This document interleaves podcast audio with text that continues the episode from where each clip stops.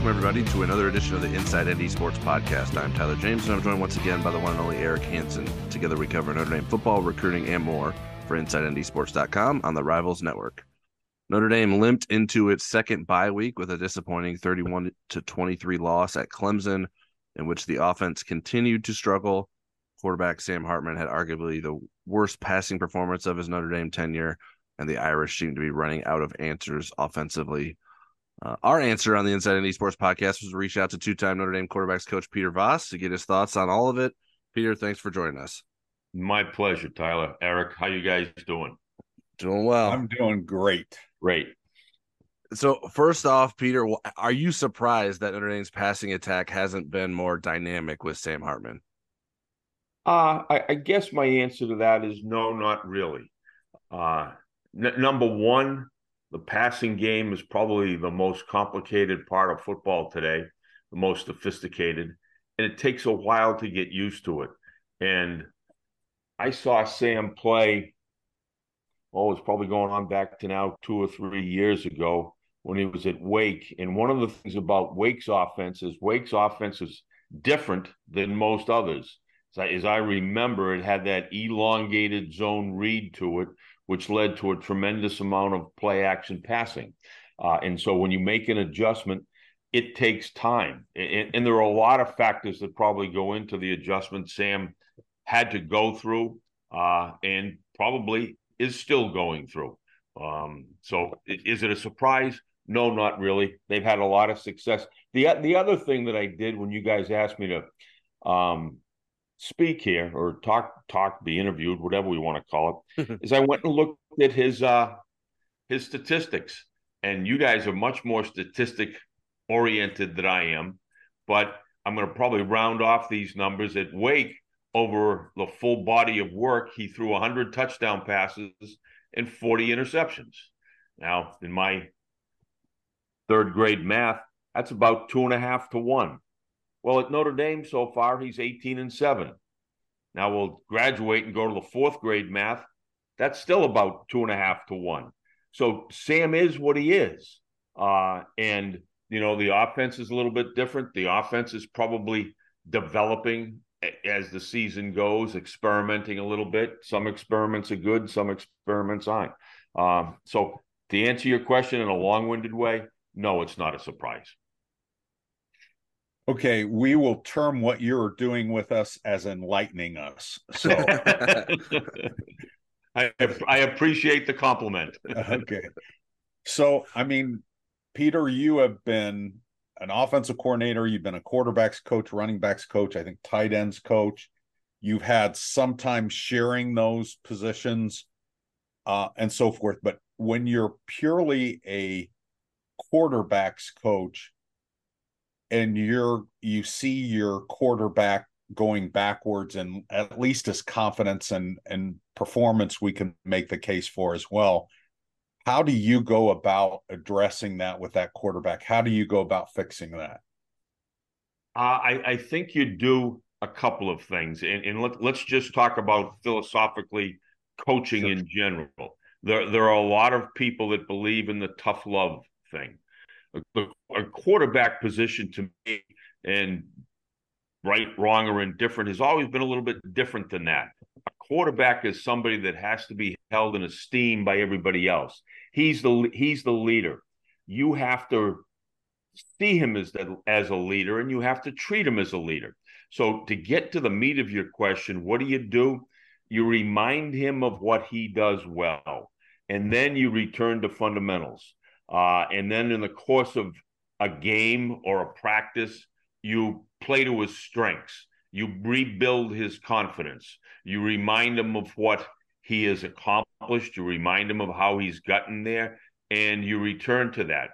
And to be perfectly honest with you, here's a, an interesting sidelight because things have changed so much.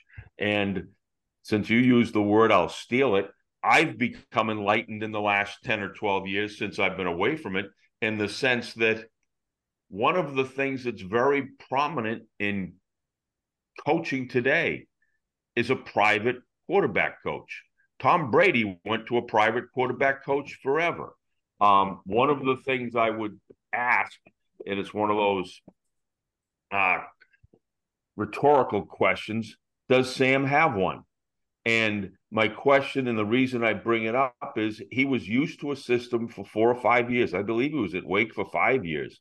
And mm-hmm. now right. he's coming into a system that Gerard is probably feeling his way through it and trying to develop it a little bit. Does Sam have a constant that he leans back or falls back on? Is it his dad? Is it his high school coach? Is it the cu- current quarterback coach at Wake? Uh, has he been encouraged to talk to those people? Has he been encouraged to do something on a bye week to get away from it a little bit or to return to his roots? All those types of things enter into the mental makeup and the confidence level of a quarterback. And without confidence, without a sense of security, a quarterback is going to struggle. They, they they may not appear to be high-strung individuals, but they obviously have a very strong ego and you you've got to make sure that that ego's on the right page. I'll I'll inject something before Tyler asks his question. If the Wake Forest staff is advising him this week, they will be in big trouble because they play Wake next. Touche, you're absolutely correct. That that particular fact eluded me as I made that answer, but you're, you're right. Wake is on the schedule this week, isn't it? Yeah, yeah, next week, yes. Peter, one thing that seemed apparent to me. Now, obviously, I don't know the progressions. I don't necessarily know the play calls. Um, but watching Sam against Clemson, it looked like he had some, maybe some impatience in going through his reads. And um, early on, I think he was just sort of throwing the ball downfield in some situations where he could have held on the ball, and then and then the pass protection sort of fell apart on him, and he didn't have a lot of help from there. How do you how do you make sure a quarterback when he is getting maybe frustrated? And I think this has been a frustrating stretch. You mentioned he has seven interceptions; those have come in the last four games. How how do you get a quarterback to sort of settle down um, and sort of trust what he's been doing, even if it hasn't been working the last four or five games? You challenge him in a quiet way. You remind him of the success he's had. You make an attempt in your play calling to give him some short, easy completions. Uh, you do all those things that are going to quote make him feel good. Um, one of the things that is Notre Dame, uh, and that's probably why Sam chose to go there when he had other choices, from what I understand, is that you're constantly in a fishbowl. You have to relish that opportunity, that challenge. And it's certainly a challenge because you know as well as I do that when things are going bad, it, it, it's tough to maintain your composure. And so you have to remind him constantly, whether it's on the headset, whether it's by sitting down next to him on the bench. It has to come from more than just one individual. It's not just the quarterback coach. It's it's Gerard, the the um, offensive coordinator. It, it it's uh, Marcus, the the head coach. It's it's his teammates. It's everybody around him that needs to show faith and confidence in what he's doing at that particular time. Peter, I'm going to throw this out to you because again, you've coached at a lot of different levels and again had a lot of different roles but some people in our fan base suggest, hey, why not play one of the younger quarterbacks the rest of the season, bench Sam Hartman? And what would that do to your team dynamic if you did that? Do you imagine? I would think that it would send a message of some sort, and I can't predict what the what it would that message would be. But my fear would be that it would be a message of we've given up uh, you know, we're we're we're building for the future. The the next two, possibly three games, and likelihood three games, don't mean anything. So I think it sends the wrong message. One of one of the things that is incredibly important in the game is that the only thing that matters is the next game. It doesn't matter if you're 0 11. When you go to play that 12th game, you better play it to win and you better play it to compete. If you're 11 and 0, you better go play that 12th game to compete and do play as well as you can. It doesn't matter what's happened before, it's the next challenge in front of you. And for Notre Dame right now, the next challenge is to think about Wake.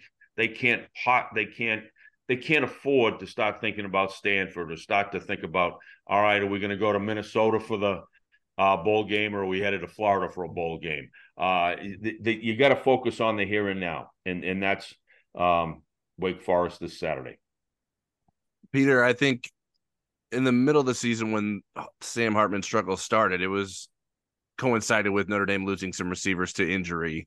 Um, and I think I think Sam Hartman from the fan base, and I think from many of us who cover him, are give, was sort of given the benefit of the doubt. It's like, well, he's he's dealing with a lot of wide receiver issues. Um, but I think the longer this has gone on, it's like, well, okay, you know who your wide receivers are. You sort of have to deal with what you have. I, I guess can you just sort of quantify the impact it would it would have on maybe not trusting your receivers and and not having a lot the playmakers at the wide receiver position to to bring that success for a quarterback? I, I, I certainly will. And Sam's been around long enough to maybe have heard this, maybe have experienced it, maybe figured it out of his own. But I know when I was in Canada, I had what's who's currently a Hall of Fame quarterback in Canada, a young man by the name of Tracy Ham. And I remember during practice, I said to Tracy, Tracy, why are you throwing the ball there? That's not where the read takes you. And he looked at me and he said, Coach, I got to find out if I can trust him. If I can't trust him on Tuesday, I'm not throwing to him on Saturday. And that becomes a big part of it. That that's why Tom Brady, Julian Edelman, and, and everybody worked in the offseason. That that's why Sam was there last spring and this summer developing a rapport. And he did that so well because of his character. If I'm not mistaken, he was chosen as a team captain. That's a difficult thing to do in a short period of time. Probably going to become more prevalent as time goes on in college football today. But um, to, to answer your point, it it, it uh, or your question, it makes a huge difference. First, you have to have confidence in yourself. Then you have to have confidence in those around you. And once that's broken, it's tough to regain. And what what regains it? Success. You know, throwing completions, ha- having somebody make a catch they're not supposed to make. You know, those types of things. And it becomes a confidence level. And, and, and it's not easy because confidence is gained through repeated successful opportunities. Peter, I'm going to follow up on Tyler's question with regard to the wide receivers. The last two games, the guys receiving the most reps in the wide receiver group have been freshmen. In fact, the Pittsburgh game, number one, two, and three were freshmen. And I'm wondering, by and large, we'll throw out the freak, you know, Michael Floyd type uh, mm-hmm. freshman, but by and large, with freshmen, what's the challenge of you know, being an effective, productive, consistent player in the offense as a freshman wide receiver? Maturity. One, one of the things that scares the heck out of me about college football today, and I mentioned part of it, and that's those the private coaching, and you guys are on the Rivals Network and the Rivals Five Stars and all those types of things, is that young people coming out of high school have just had a tremendous amount of success and they feel entitled and as a result, when that position, that playing time, those th- balls aren't thrown to them right away, what happens? They tend to pout. So the answer to your question is maturity. Are you mature enough to fight through and show what you really can do? Because you know as well as I do, coaches are going to play the best players, and coaches don't make the decision as to who the best players are players do by how they practice and how they perform in practice.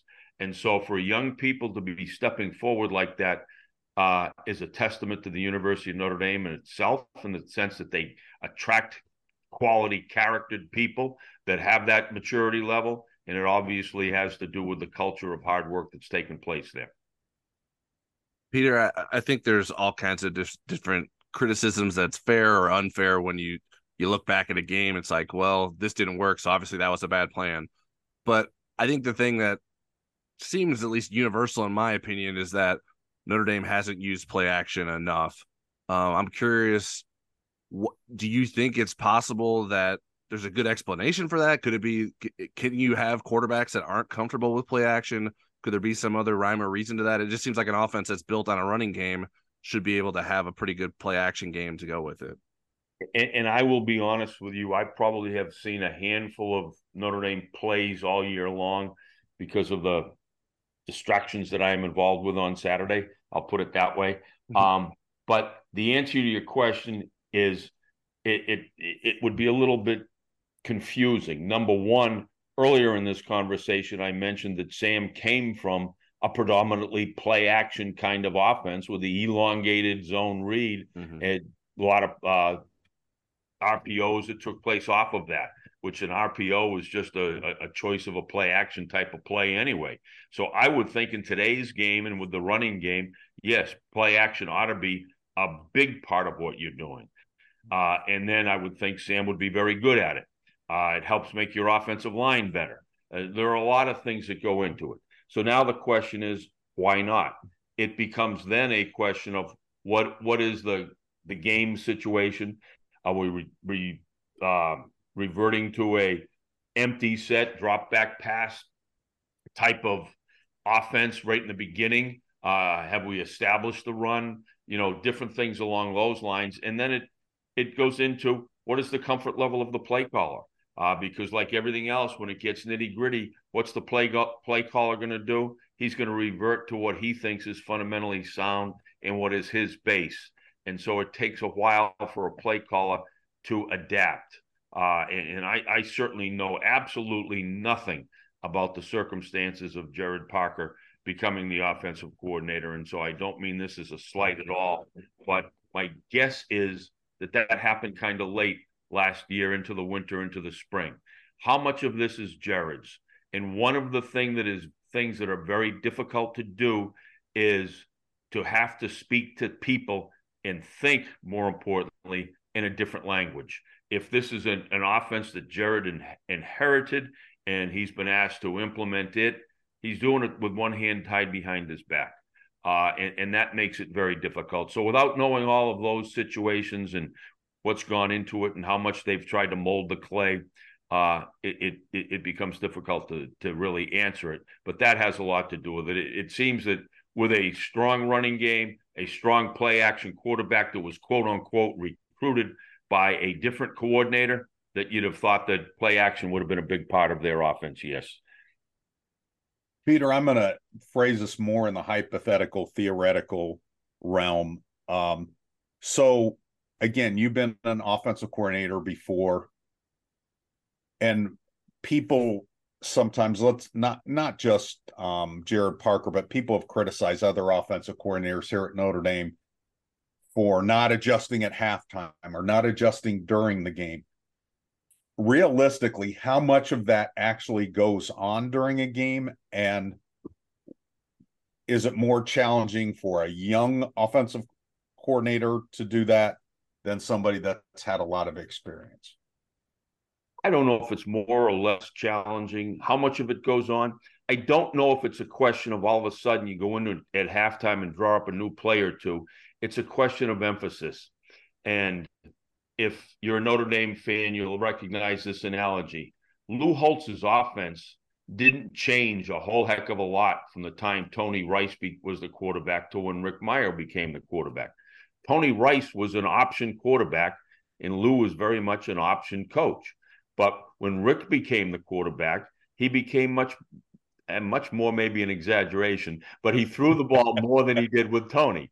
Uh, but he still ran the option. And my point being, the offense didn't change, the emphasis did. And so at halftime, I think there's a an assessment of what have we done well, what have we done poorly, and where do we need to go forward in the second half you eliminate thoughts more than you add them and you change your emphasis a little bit on the success or the failures that you've had in the first half and try to uh, accentuate the successes.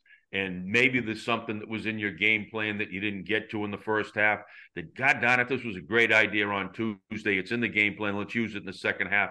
And now all of a sudden it looks like an adjustment where it was really just an emphasis. But very rarely are new plays created at halftime Peter, in, in your experience, how much impact does a quarterback's coach have on sort of the passing attack and game plan? And how, and I guess to go with that, how much do you think should they have an impact on it? It depends upon whom they are. I I, I know I, have been fortunate enough that I've coached at the college level and I've coached at the professional level, and the difference in the coaching is at the college level you're much more of a dictator at the professional level, you're much more of a facilitator. Now, having said that, Sam Hartman's now in his sixth year. He's at the point where he where you'd like to be a facilitator with Sam and ha- get some input. You certainly want to know what he's comfortable with and what he's uncomfortable with. If you don't know that, then you're liable to call a lot of things that he's uncomfortable with. But that conversation should should take place during the course of the week. I don't believe the quarterback is involved with the game planning itself, but as all these plays are put up on the board or put down on a piece of paper, the quarterback should have an opportunity to go, what do you like? What don't you like? What do you like in this situation? What don't you like here?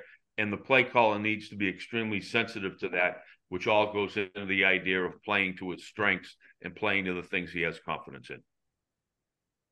I'm curious too, Peter. Um, when you were a head coach, and I realized the budget at Allegheny and Holy Cross, and maybe even NFL Europe was limited on how many assistants you had.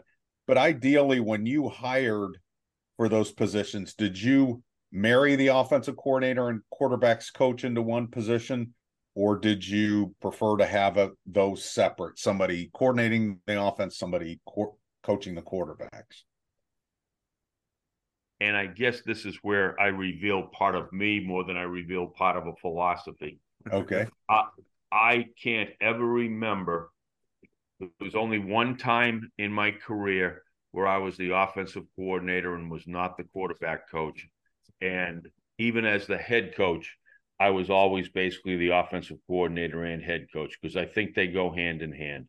I also think, and this is just a little peculiarity of my own, that to to really get into the head of a quarterback, you need to have been a quarterback. There are a lot of people out there that don't fall into that mold, but I think that's that has an, an awful lot to do with it. If you are going to be the offensive coordinator, I do think you need to have somebody that can interpret what the head coach is saying and is the go between to give some of that softer love than the tough love that may come from somebody else with a background at a different position or a head coach with a background at a different position, that type of thing. So I, I do think quarterbacking experience is a big plus in coaching the quarterback position. Peter, sort of, I guess, expanding on that. I mean, Marcus Freeman is a defensive coach uh, by trait, and he's a head coach. So I know he's leaned on the offensive coordinators to sort of help him with things. Uh, what? How does he go about problem solving when you when you're when you have a defensive coach as a as an off as a head coach trying to help the offense and um how difficult is that? And and in your experience have you met a lot of defensive coaches that really have good offensive minds or just because they're sort of practicing against it? I'm I, I'm curious like what what do you find in a defensive coach that could be like okay he could help out with the offense as well I I, I think an awful lot of it depends upon uh where are you in your career. When I mm. first started coaching uh, I, I thought the gentleman, Sam Timer, that I worked for, had a great offensive mind, very basic, very fundamental, and he was historically a defensive coach, but he's been around for a long time. Um, the oh gosh, I'm I'm drawing a blank now because there was somebody else that I thought, oh heck, there it is, the dumbest thing, thing I could possibly. Lou was like that. Lou's background was basically a defensive coach, and Lou would spend most of his time on the offensive side. He, you, you need to have an incredibly strong defense to win, but offense is where the game is played. Uh, quarterback position is where the game is played. The offensive line is critically important. All, all those things we can go on and on and on, but um, for Marcus, it, it has to be a challenge because he's feeling his own way as a as a head coach right now. He hasn't been around for a zillion years. Uh, he has to almost put blind faith in the offensive coordinator that he has. Yes, there have to be some philosophical parameters that he's given, and I will personalize it a little bit. Uh, when I was at Holy Cross as the head coach, we're in game one or two uh, of my career, and I start getting on the phones and talking to the defensive coach, and you know, probably in a little bit of uh, uh, hut terms, and he simply said to me, he said, Peter, if it's going to be like this, it's going to be a long season. and so basically what he was saying was, Peter, shut up and leave me the hell alone. Uh, so I did. And, you know, the, the only things I've ever done since then with de- with defensive coordinators is try to walk out of the room and, you know, maybe walk in on a Monday or Tuesday and give us a suggestion from something I've seen. But you, you, you have to have faith in the hire that you've made and, and then – do what you let them do what you've hired them for. Uh, if you keep interjecting you upset his flow. So it, there's a fine balance there that most of that conversation has to take place on Sundays and Mondays. And then as we get into the flow of game planning and the game itself, it's just got to flow. Peter, my last question before we ask you what you're up to is this. You know, you were around Notre Dame uh, years ago, so a lot's changed in college football. But when you look at that program, do you think it's still possible Notre Dame can compete for and possibly win a national championship? Yes, and I and, I'm going to make a probably a little bit of a controversial statement here. Uh, I certainly don't know all the ramifications. I'm like any other lay person out there that just reads the papers and what you guys report. But part of the situation we are in now came down to money uh, from what I understand. And in having said that, it should Notre when Notre Dame let Tyrone Willingham go, Notre Dame made the decision we are now going to compete at the big time college level. We're going to do what it takes to win at the na- at the national championship level. And if you're committed to that at Notre Dame, money should never be an issue. Should never be an issue. Uh, so, do I think they can? Yes. Why? Because I think in today's day and age, with um, the transfer portal the way it is, that they have an opportunity to attract enough quality charactered people and enough quality charactered excellent football players to win. Is it going to be easy? No. It's getting harder and harder and harder. And one of the things from afar that I seem to think is taking place, and not that you guys know that much about it. But in NFL Europe, we used to have a new team every year. We used to have a new, set of players. We used to have to put uh, a team together in three weeks.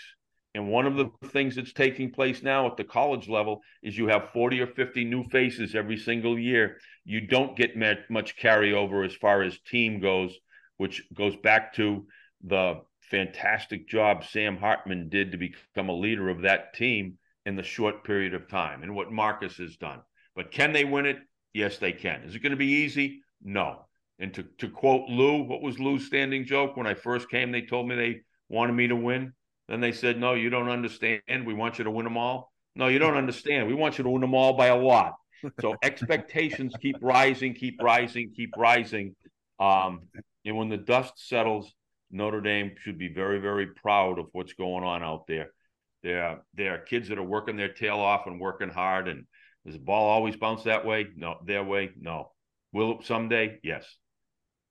Peter, before we let you go, can you catch up uh, catch us up on what's you, keeping you busy this time of year? All right, you won't believe this one, but I am the supervisor of replay for the Southeast Conference, the Sun Belt, and the Southern Conference.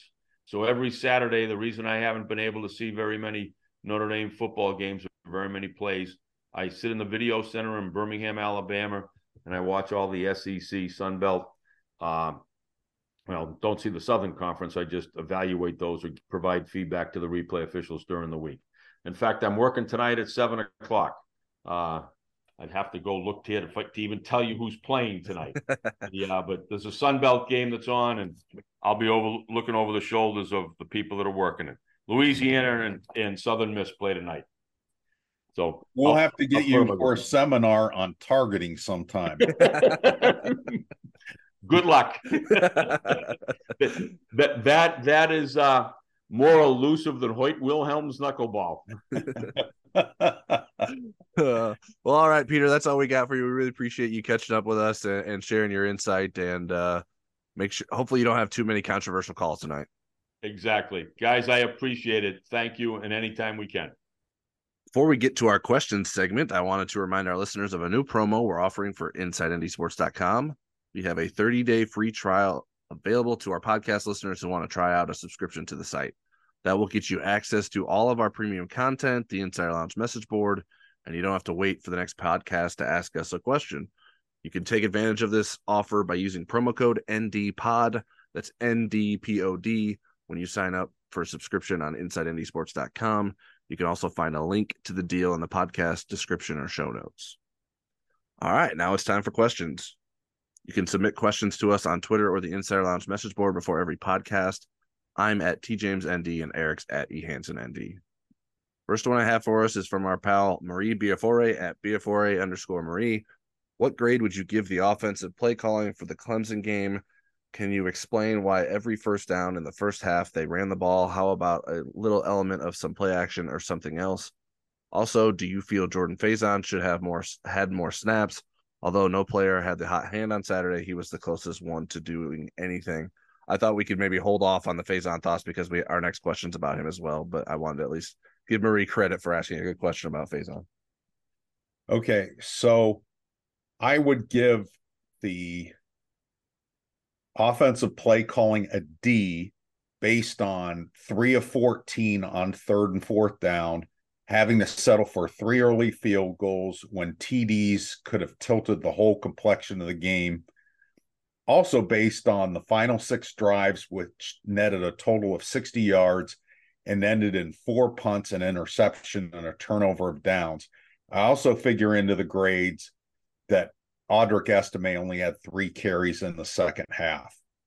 So those would be my grades. And then um, without getting into Faison, why was there every play in the first half uh, running the ball? I I have no idea.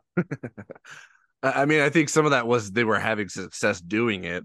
Um, but I, am in total agreement that, that that's why I asked uh, Peter about the play action. The play action thing has been the most confounding thing to me. That right, and and and uh, Clemson had some injuries with some very young players playing in the secondary. Yeah, and it, it, you're sort of wasting the success that you're having with the. I mean, Notre Dame specific specifically it was this pin and pull play that they were doing different versions of it where they were pulling multiple guys and why isn't there a play action pass off of that? I mean, I the I, Pro Football Focus had Notre Dame had running two play action plays. I couldn't find the second one. I only think there was one that was a very obvious one where it was sort of a fake handoff. Um, and Hartman had pressure in his face as a result, but he dumped it off to Holden Staes, who ran. I think it would ended up being like a seven yard completion. Um, that was the only real play action play I thought Notre Dame ran, and so and that and that was not off of that look they were doing um, um, with the pulling guards and stuff like that. So I my grade was a C minus. There were there seemed to be upon further review, watching the game a second time. I think there were things available in the passing game early that Sam Hartman just wasn't reading out, or at times the, the pass protection was failing him. And so like I I I so I improved my grade. Like I, I understand what they were trying to do. It just wasn't working. Um and even on some of those third downs, like the third, I think two of the third downs that led to field goals, it's like the play was there, it just wasn't made.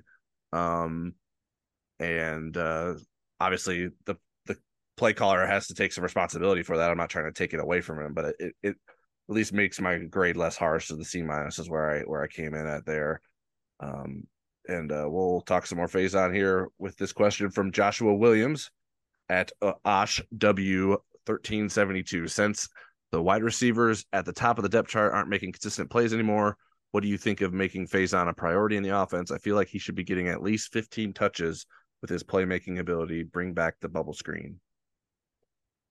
Not sure I would put a number on touches or reps for him, but I think more involvement makes sense on the surface. He was the second highest rated player on either side of the ball for Notre Dame in the pro football focus grades. He had 18 snaps in the game. Where it becomes a math problem of sorts is he timeshares with Chris Tyree, who is playing well and who is showing signs of a growth spurt himself. So you would conceivably give up Chris Tyree reps to increase Faison reps. Um, and then Jaden Greathouse's natural position is also slot receiver. He's playing out of position at the boundary receiver, getting reps there with some injuries. So again, I think it's more of a math problem, but the fact that he's playing well and he's fast and he can get open, you know, I would try to think of ways that I could get him involved. Yeah, uh, 15 touches seems like a pretty high number um, for a receiver. Um, I understand you can certainly get him the ball with some jet sweeps. I, I think I don't know why like every other play isn't like Chris Tyree and Jordan Faison just running in jet sweep motion, even if they're not getting the ball. Like use those guys as decoys more often. Like right. if that if if you're so stuck on having to run the ball a lot, like give give the defense more to think about. Then I, I just think that um Faison needs to be more involved. Like 18 snaps does not seem like enough. Uh, I I not wouldn't go as far as the 15 touches, like I mentioned. It, but you're right with the like the the algebra of it all. It's like how do you figure out how to get these guys all snaps when your best two receivers right now, I would argue, are guys that play the same position. Um, and you're you're really playing without a lot of size if you got both of those guys on the field at the same time. So that's a tough tough like sacrifice you have to make. But I think at this point, I mean, what what have we seen from the other guys that makes us like, okay, you have. I, I I was in favor of giving Tobias Merriweather more reps, but it's like well, he's just not doing it for you. And I I don't think Notre Dame really took any shots to him before the late attempts to get him involved. But I, I don't I don't know. It's just like it's it's a head scratcher. Like I, I I'm not envious of being the one having to figure out because I don't know what the the right solution is, but it does seem like part of the solution needs to be making sure Jordan Faison gets the football sometimes. All right, at Bleachers Bobby with a long list of questions here. What's the shelf life on this? What has to happen for this to get fixed? Is it time to be concerned that long term this might not work out? Is it as simple as hiring a really good inexperienced experienced, not inexperienced, offensive coordinator, in your honest opinion, are there problem solvers on the staff? Can they make adjustments? I think we probably should take these in chunks. I'll start with what's the shelf life on this and what happens needs to happen for this to get fixed. If you're talking about the shelf life on venting, I hope we're near the end of it. um, and not not singling you out, bleachers, Bobby. I, it's just wow. It's been a lot of very disappointed people this week, and it's a lot of the sky is falling kind of disappointment.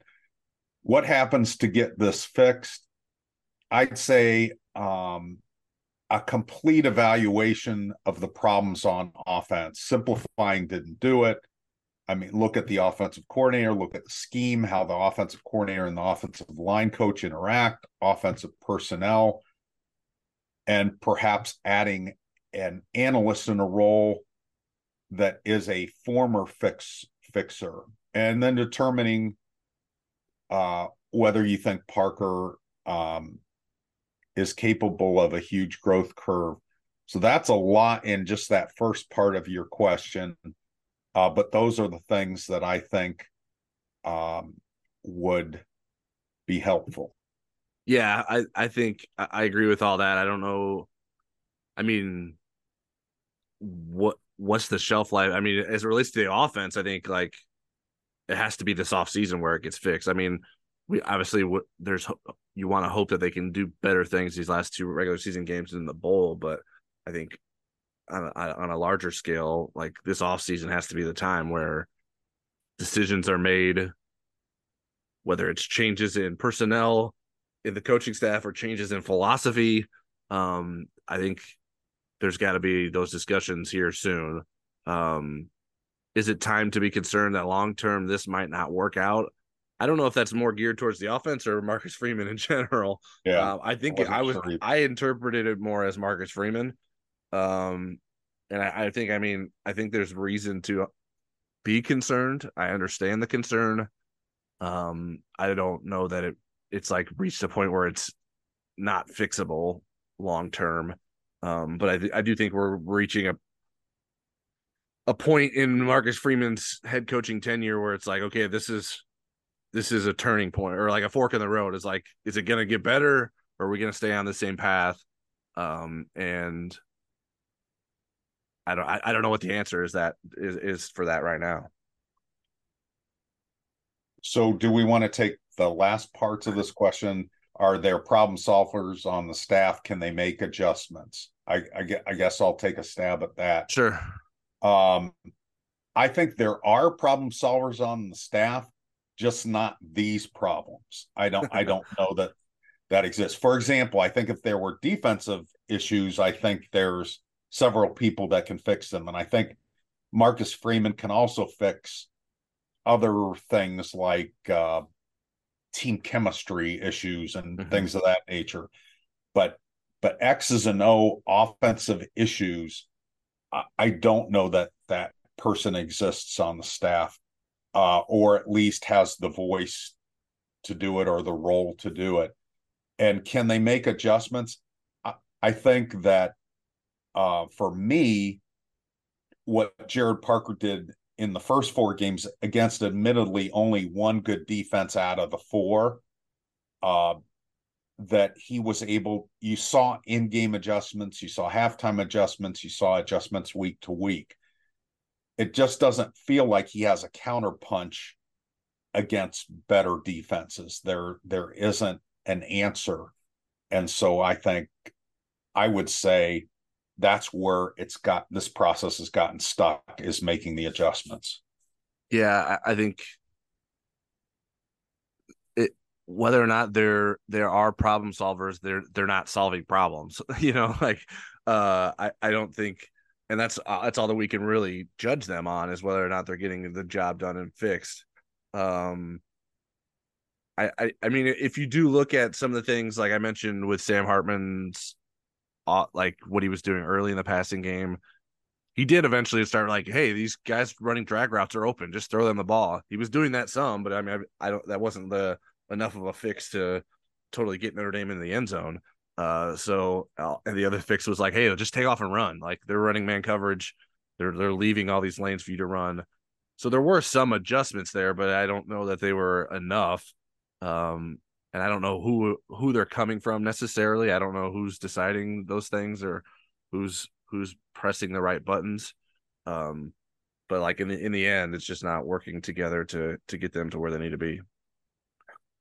All right, next one is another long one from Nathan Reynolds at Enforcers twenty one seventeen. So last year we were ready to run Golden out of town, and this year we are holding our breath and hoping he stays. This year we are ready to run Gerad Parker out of town. Should we give him another year to learn the personnel and get more experience? Plus, he improved the backup tight ends behind Mayer from last year. Also, how come we never hear criticism on Joe Rudolph for the O line play or Chansi Stuckey on how bad the wide receiver play is? And they can't get open. Who is Hartman supposed to throw the ball downfield to? So, why is all of it falling on Parker? Do we really want three new offensive coordinators in three years? All right, let's break this into at least two parts. Let's end the first part right before we get to also how come we never hear criticism on Rudolph. Sure. So uh the comment about wanting to run Golden out of town and holding breath if he stays. Uh, Nathan, I'm sure you're maybe more referring to conversations that maybe you've had with your friends or fellow Notre Dame fans or people on our message board if you're on there, rather than um, you know, I, I, I certainly wasn't advocating for them to get rid of Golden. I don't know that too many people in the media would have been, if if any at all. Um, and then what I would say to that, well, now you know they want to run Parker out of town. Shouldn't we give him another year? You can't just extrapolate every situation and apply it elsewhere and expect the same result. So, and I'm not saying run Parker out of town, although I, again, I think there needs to be a deep evaluation there. But what I would say is the big difference with Golden and Parker is with Golden, you have a guy with extensive head coaching experience, NFL and coordinator experience, adjusting in year two rather than a guy whose only previous college coordinator experience ended in a demotion. Um, and again, having said that, value whether he sees the kind of gro- potential growth in year two he'll need from Parker. And so I'm going to end that part there and then Mhm. get to the other things. Yeah, I mean, I wasn't like arguing that Al Golden needed to be fired. I was disappointed with Al Golden last season. I, I feel like I was one of, I was a critic in a way, and, I, and it was a combination of, well, the defense was really bad in the red zone, and it gave up some unfortunate scores when it really needed stops. But then, like com- combining that with his lack of impact as a recruiter, like I felt like those were like it it needed to be where it's at now. Like I still don't think Al Golden's making a huge impact as a recruiter for Notre Dame. Certainly the success of his defense is a good thing for Notre Dame in recruiting, but the defense is great on top of it. Like the, these issues were solved in in that Notre Dame's not getting killed in the red zone like it was last year. Um, so that was the fix. The, the the biggest problem for Gerad Parker right now is that he his offense fails against good defenses. And so what is the answer for that? Is there an answer for that? And do you have the same sort of belief that Al Golden could fix the red zone issues that Gerad Parker could fix what seems like an even more difficult fix in getting better against good defenses? Um, so I don't know what the answer is for that. Um, and that's why I understand the criticism for Gerad Parker. Um, and I, I think also like you got to remember, like Gerad Parker was here, so he knew the personnel. Like it was he wasn't new to the staff, whereas Al Golden came in here in February uh, from the NFL, and so maybe that's giving Parker too much credit for having known needing to know the personnel because he was already the tight ends coach. But um, and then I would just add like his work as a tight ends coach is completely separate from his OC work. I don't know that anyone's criticizing what he's doing as a tight ends coach. So, um, offensive coordinator is his most important role right now, and that's why he's being um, talked about in those ways. Why don't you go first on the second parts of this these questions, and then I'll follow up. Yeah, I, I mean, I think there's less criticism for Rudolph. I mean, I don't know. Maybe maybe there is more R- Rudolph criticism out there. I don't know that I've like levied a ton of criticism his way. I, I, he has a track record, whereas Gerad Parker doesn't in, his current role. Um, so I think there's some of that there. The Stuckey criticism I think is fair, but he's also dealing with injuries. He's made some good things happen with Chris Tyree and Jordan Faison being guys that weren't receivers at, at a high level and and being making those into guys that you can rely on. But he also he's obviously hasn't developed and progressed with a lot of guys, but some of that is injury related as well. So I think those are the those are the reasons why they're getting maybe more or there's a, a lighter response to um, the issues that are, that are coming with their the play at their positions. My follow up is yes, I agree with what Tyler said. I also would say if you haven't seen criticism of Rudolph and Stuckey, you haven't been reading our message board or my Twitter mentions. Um, I also think it's harder from the outside looking in to evaluate a position coach simply by stats than a coordinator because the coordinator success or failures influences that picture so much. Mm-hmm. The, um, the example I gave on the radio last night on WSBT Sports Beat was Harry Hiestand in his last year at Tennessee. Um, they had a broken offense. He had a lot of injuries and youth in his offensive line. And when Harry said, I'm, you know, going to leave Tennessee to go to Notre Dame, the volunteer fans, at best, it was indifference. At worst, it was like, bye, see ya. and, a, and a Hall of Fame caliber position coach walks out the door and then looks like a Hall of Fame coach at Notre Dame. As far as Chansi especially um, again tyler made some good points about dealing with uh, both youth and injuries i mean in 12 years brian kelly had three wide receivers with double digit catches in this year alone Chansi Stuckey will likely have three freshmen with double digit catches. Yeah, I was going to say, you didn't say freshman the first time. I wanted to make sure that you got that. Yeah, freshman. He's got two freshmen now, and Jordan Faison is probably going to get there.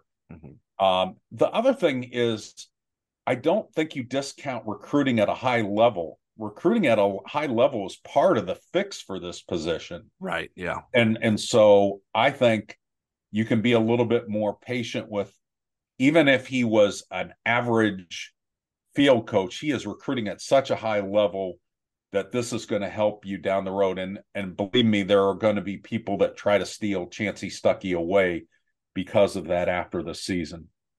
Yeah, that's definitely a good point. And Par- Gerad Parker's done a good job of recruiting tight ends, but it's like it's Notre Dame. And if you can't recruit tight ends, what are you doing? what are you doing here? Uh, so like I don't know that there's like a the and, uh, like also like there there's not a long list, uh, at least to my knowledge, of of recruits that are like I'm coming to Notre Dame to play in Gerad Parker's offense because that wasn't a, really a known quantity coming into this into this season. All right, next question is from at Charles W. Wolf. Is there anything the offense can show in the next two games that would change the narrative on Parker? If the narrative is there needs to be an evaluation done at the end of the season, then no, nothing in these last two games will move off the fact that there needs to be a deep evaluation. If the mer- narrative is can he show growth and evolve into his role next year, then maybe there are signs that would encourage that. I don't think anything conclusive because, again, where the problem's been the biggest is against really good defenses. The Wake Forest is middle of the pack, Stanford is in the bottom 10 in defenses. So there's not the test. Now, maybe if they get into a bowl game, they will face an elite defense, and maybe not. If they face LSU, LSU's 88th in the country right. total defense, but they're a super, super effective offense. Right. Uh, so that would be my answer. Yeah, I mean, it's hard to like tackle a narrative because not everyone's narrative is the same. You know, I mean, that's a narrative is a big catch-all word and uh, pejorative in many senses. So, like, I, I don't, I don't think so. I mean, I, I mean, how many arguments or conversations that do you have with with fans of sports teams that, that like change their mind after they feel like they've already made a decision on something? So I don't.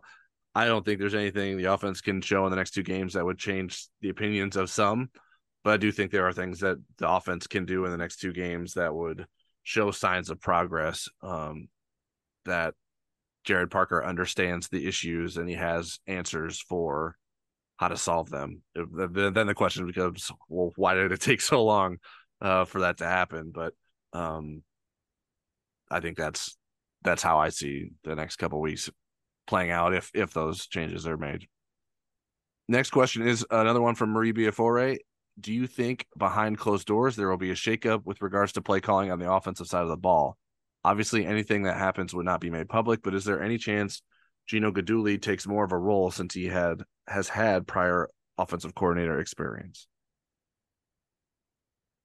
I think it's a good question, Marie. I don't know if it's the smartest thing to do to answer that with a yes.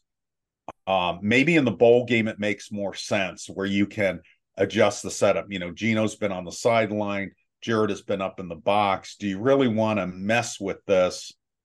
Again, when you're going against two defenses that you can beat, I'm not sure unless you're thinking along the lines that Gino would be the next offensive coordinator. Right. Uh, I don't know that that makes sense at this point. Yeah, that that was my question. Like, to what end? Like, what? Why would you do this? Like, what? What would be the is it something you feel like you need to do in order to beat these remaining teams? Then if that's the case, then why is Gerad Parker still here? Like, I like I don't like maybe that's just like a um a loyalty thing where where where Marcus Freeman wouldn't want to make that move in the season. But if if you can't rely on Gerad Parker to make the play calls for these last two games of the season, um, then that's that's certainly not a good sign. And like you said, like what what what, what what are you learning then if, if he's not making the play calls, uh, other than whether or not whoever is making the play off uh, play calls, whether it's Guidugli or someone else, would be fit to to replace them? And I don't. Would anyone be like satisfied if the result of what happens this season is someone else that's already on Notre Dame staff as the offensive coordinator next year? I don't. That that doesn't seem like a a positive uh, outcome for anyone. So I, I just don't think uh, that it would make a lot of sense to to give Parker's play calling duties to someone else for the rest of the season. Next question is from Burt Leonard at Burt twenty eight thirty four. Which coordinator from Notre Dame's past would have made the most of this offense? You know, I did um again kind of an unscientific study because it doesn't cover all the bases, but what I did was I looked at the offensive play callers, including head coaches that were offensive play callers over the past 20 years. I did this a few years ago and I updated every year. And the guy that had the best success in terms of producing more yards and more points than a defense typically gave up, and also played the most difficult defenses consistently. This will surprise some people. Is Mike Denbrock wasn't even close. He was the most successful play caller when mm-hmm. you look at just through that lens. I will say, I think Mike Denbrock, who going into the Alabama game had the number one offense in the country, uh, was coaching the number one offense in the country. I think he would do well. I think Charlie Weis, who was a head coach but was basically the offensive coordinator and the offensive play caller, with Sam Hartman would do well. And then, even though Urban Meyer wasn't the offensive coordinator when he was here at the end of the Holtz era, beginning of Bob Davie era, he did some offensive coordinator like things in terms of designing plays and even doing some play calls. I would put Urban as a guy that would do well with this offensive personnel. Yeah, I tried to limit like the scope of my choices to the time I've covered Notre Dame. So that's to the time you've been alive. well, well, you didn't name anyone that was there before I was alive. Uh, but since since I've covered Notre Dame, that's 2012. Um, Mike Denbrock was the first name that I came up with. And in case anyone doesn't know, he is the offensive coordinator at LSU. Um, Eric talked about Alabama. Just in case anyone wasn't following along where Mike Denbrock is, right. that's where he's at now. Um, ah, Tommy Rees was maybe my second choice. Like he certainly would have known the personnel better than Mike Denbrock. I, I, I wouldn't I wouldn't choose Rees over Denbrock, but I do think like there's some reasons to believe that he would know how to do this. And I, I think I think transitioning the offense he was running into a version that utilized Sam Hartman in his best way would be better because it was his offense. Whereas, right, what where Notre Dame's Peter right even now, mentioned Peter Vaas even mentioned that if he and if he you know Gerad was inheriting Tommy Rees's offense, he was doing right. kind of doing things with one hand behind his back. I think was his quote. Yeah, and I think that's that's what it feels like to me is what happened is like Parker is sort of just sort of tried to transform Tommy Rees the offense that Tommy Rees is running.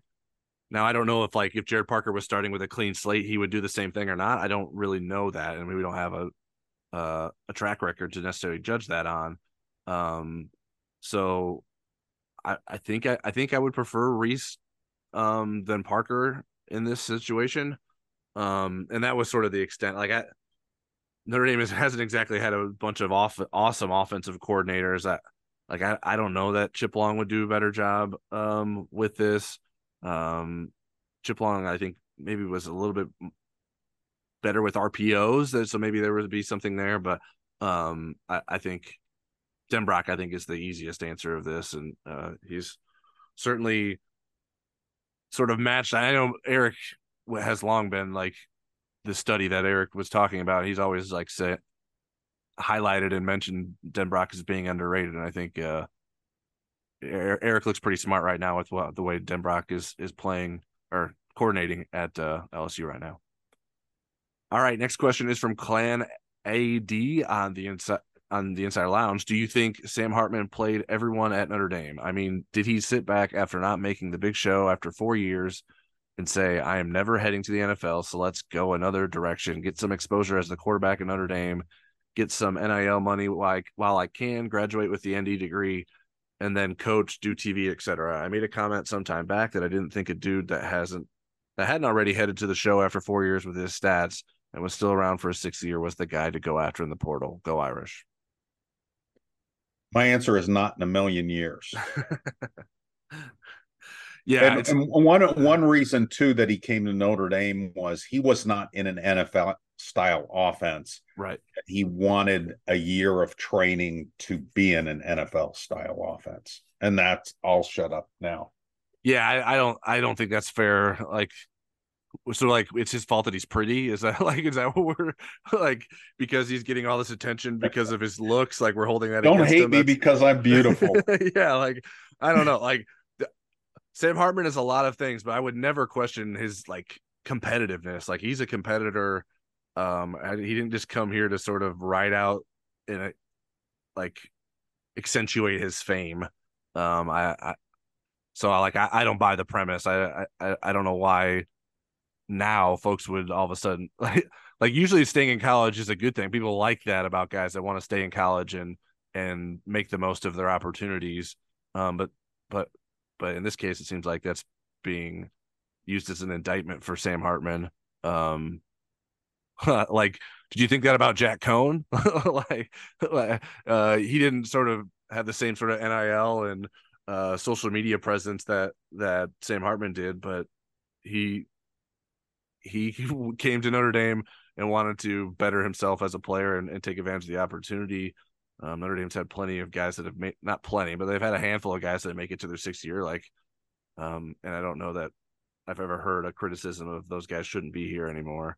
Um, so I, I don't buy this this line of thinking.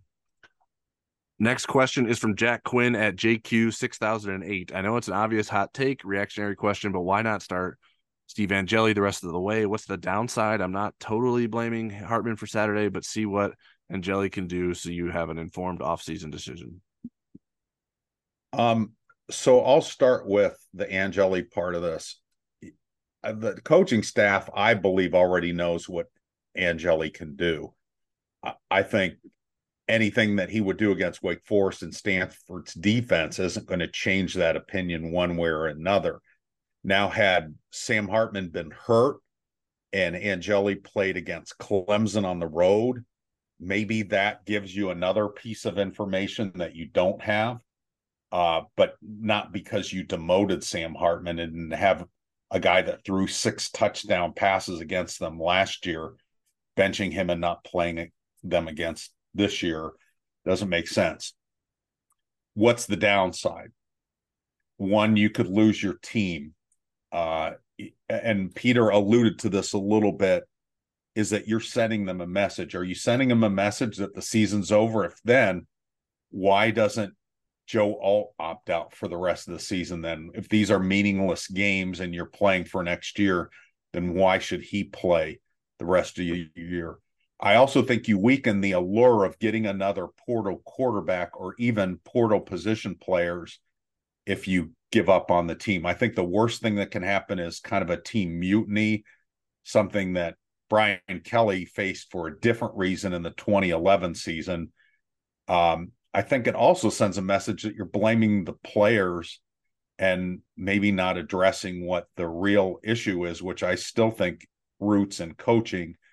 And then you also risk losing games, which Notre Dame at this point, I think there's a huge difference in how Notre Dame would be perceived at seven and five and losing games to Wake Forward and Forest and Stanford and being nine and three going into a bowl game.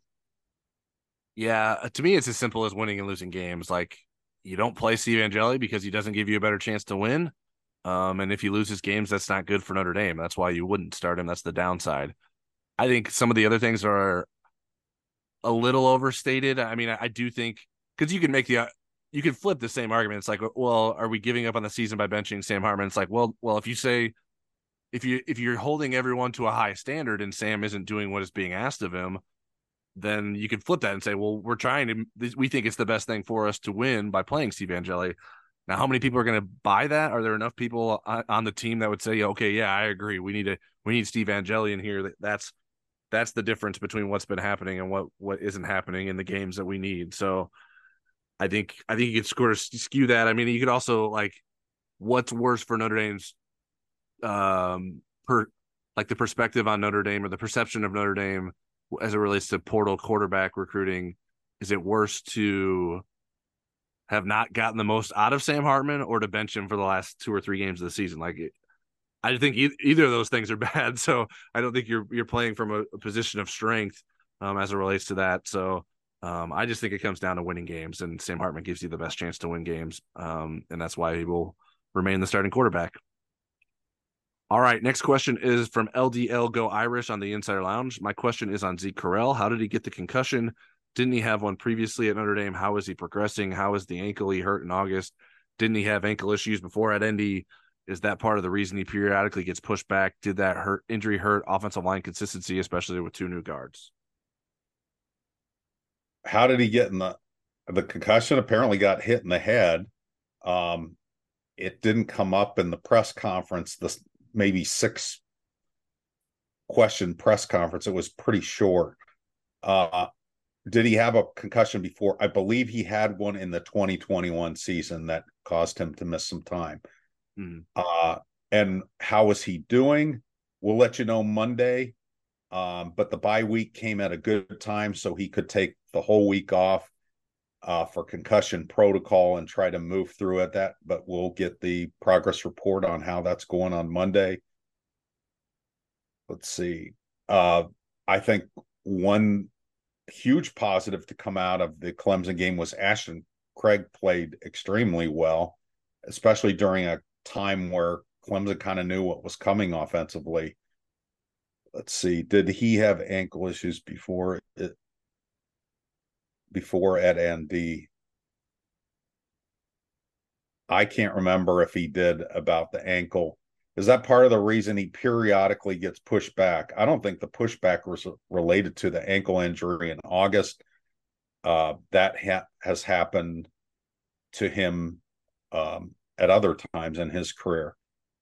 Uh, some of that size related. Did the injury hurt the offensive line consistency, especially with the two guards? No, they played well together at Ohio State. I mean, I think this is a recent thing um, there has not been offensive line consistency in the interior. They've had some good games and they've had games like Clemson. Yeah, this felt the this line of questioning just felt like trying to find a reason to give Zeke Correll the benefit of the doubt for his play, and I don't. I, none of them line up to me as as making sense. Like if his ankle hasn't been fine, then he shouldn't have been playing. Um, be like I, I to me, I was when I was reading this, I was like, well, I wonder if he's trying to like draw a parallel between Zeke Correll and, and Jarrett Patterson, where clearly he was impacted by his injury at the beginning of the season, which was much more serious than whatever ankle issue Zeke Correll was dealing with. Um, but Jarrett Patterson got better as the season went, and Zeke Correll isn't getting better, in my opinion. So if he was dealing with an ankle issue, then he should have been benched at some point and and given time to to let that ankle heal. Um, I don't think him missing a little bit of time during camp hurt the O line consistency. I don't know that. I don't know that w- when those guys have problems, it doesn't seem like they're not playing well together. It's just like they're getting abused, and I like like that's Zeke Correll's biggest problem is his physical capability of moving guys out of the position. Clemson was playing guys head up on him and making him work for the, the the ground that's in front of him, and and he was losing that battle too frequently. Um, I didn't know when the problems against Duke too. Yeah, yeah, that that wasn't the that's not the first time that Zeke Correll has had struggles. So I, I don't know when he got the concussion. I didn't go back to try to figure it out. It doesn't. I mean, concussions don't always have to come on a big hit. They can come from a series of hits that that come together. So I didn't like watching the game. I didn't know he had a concussion until it was announced on the broadcast. I thought like he might have just got benched because he was playing that poorly. So, um, hopefully he's can get back and have this concussion issue past him by the time Notre Dame plays again. Um, but uh, I that's a position where I think Notre Dame needs to be a lot better. Um, and so either Zeke Correll needs to play better, or uh, that would be a position I would consider making a change at as well.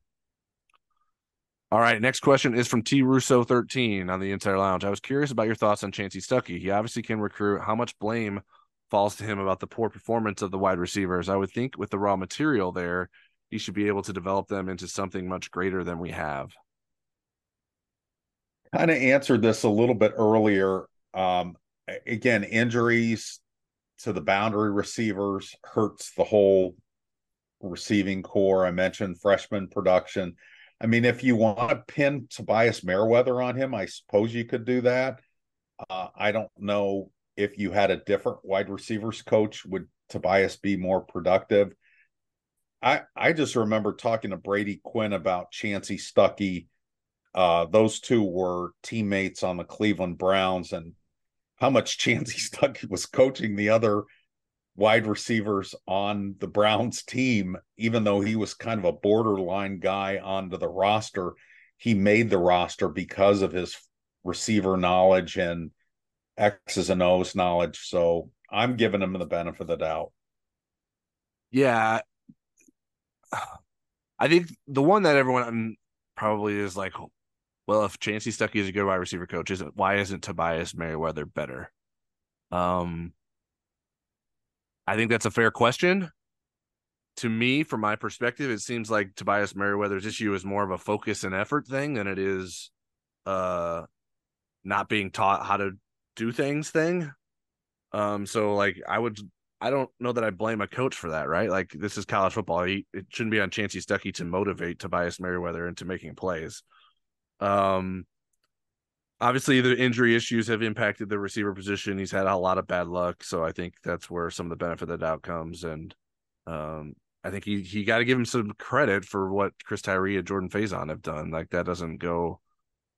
You can't just say he he's done a terrible job and, and ignore the guys that are are out there making plays for them and the track records that those guys had. Like those guys were nobodies in terms of wide receivers at the college football level, and now they're guys that someone is asking needs 15 touches per game. So I think we got to have some perspective there. All right. Next one is from Baba Ganoush at PLACT underscore ITFDB. Who slash what are your pleasant surprises thus far in 2023? And who slash what are your biggest disappointments? So I'm going to go with four players each, and I'm just going to do players. I think we've hit on big picture and coaching disappointments and surprises or whatever. Yeah. So, so I, I picked four guys, all of whom I thought had potential to impact the team, but maybe haven't impacted it much more than I predicted. Uh, and that would be Jordan Faison, Rico Flores, Cooper Flanagan, and Josh Burnham and I went back and looked at my, you know, 20 top 23 players for 23. For example, I had Xavier Watts probably higher than most people. So I wouldn't put him on the surprise list. Although seven interceptions, yeah, I didn't have that on my bingo card. Um, on on the disappointments, I would say eh, these guys would be disappointed. Jordan Botelho, uh, Tobias Merriweather, Zeke Correll, and Antonio Carter the second. Yeah, I I was in the on the same boat. Like I had high expectations for Watts, but I feel like this level is is is higher than I could expect. So I included him on the surprises. I was also very high on the chance. The but you know, I've been a Watts honk for a while. yeah. no, I agree. Yeah, yeah, yeah, yeah. Um, I I did the same exercise and I think I was like the highest on Mitchell Evans. Um and mm-hmm. so that's I think for most people considered a surprise. So I I I won't I didn't choose him. I would say Thomas Harper. Like I think you yeah you, there was hope that one. he would do good, but it's like well he's he's like the unquestionable nickel and there's like he, certainly he hasn't made every play, but he's been a big big part of the defense. Um Jordan Faison certainly um disappointments. I think are probably a longer list. I, I think, I think it'd be fair. I I don't know if I want to include both the guards, but just about everyone on the offensive line outside of Joe Alt. Like I, I don't know that they've played to the the standard that we expected them to. To me, that Correll and Fisher are the ones I had the highest expectations for, um, and they haven't played that well. I I give I would give Coogan and Spindler a little bit of the benefit of the doubt in that like my expectations weren't as high for them. Obviously, Tobias Merriweather's on that list. Um, I think, I think you just have to. Uh, Jayden Thomas. I mean, that's a, that's injury related in large part, but that was someone I thought would be the leading receiver this season, and he's not. So, um, I think you could name a lot of receivers and a lot of offensive linemen um, in terms of the disappointments so far this year. All right, our last question is from SJB75 on the Internet Lounge. Is 2024 recruiting done? Well, n- no, because um, the coach this today are going to hit the road. Um, Tyler had a story on this today um, that they're going to be out recruiting tonight, Friday, and Saturday to finish the bye week.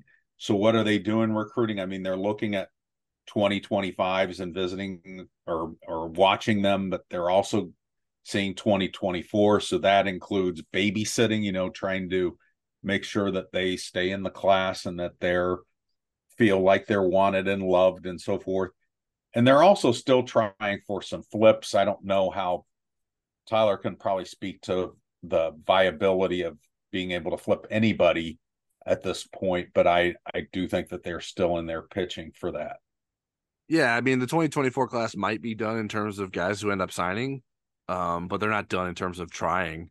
Uh, I think the guy of the ones that they're trying to flip, Nam Nnamdi Ogboko, the defensive tackle committed to Georgia, I think is at the top of the list in terms of the likeliness of maybe Notre Dame's ability to flip him.